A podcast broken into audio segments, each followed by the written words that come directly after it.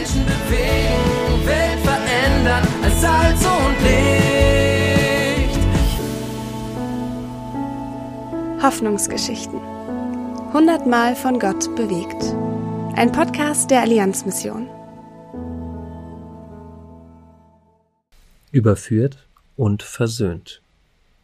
Anita und David Schermann sind Missionare in Tansania.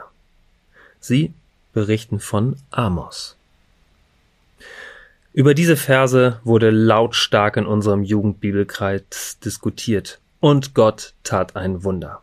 Amos, der eigentlich verheiratet war und auch schon zwei Kinder hatte, hatte sich mit seiner Frau so stark gestritten, dass er sie und die Kinder wieder zurück zu ihren Eltern geschickt hatte, und er blieb allein zurück. Am Anfang hatte ihn diese Entscheidung so durcheinander gebracht, dass er auch gar nicht mehr in den Gottesdienst kam. David gab ihm eine Arbeit, damit er etwas zu tun hatte. Dadurch kamen wir in näheren Kontakt mit ihm. So ließ er sich zum Jugendbibelkreis und auch wieder zum Gottesdienst einladen. Die obige Bibelstelle berührte ihn so stark, dass er wieder den Kontakt zu seiner Frau aufsuchte. Er kam eines Tages weinend zu uns und erzählte uns, dass er seine Frau und die Kinder wieder zurückholen wolle. Wir beteten gemeinsam.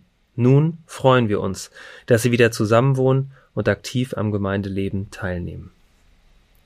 Dazu aus Matthäus 18, Vers 21 bis 22. Da trat Petrus zu ihm und sprach, Herr, wie oft muss ich denn meinen Bruder, der an mir sündigt, vergeben? Ist's genug siebenmal?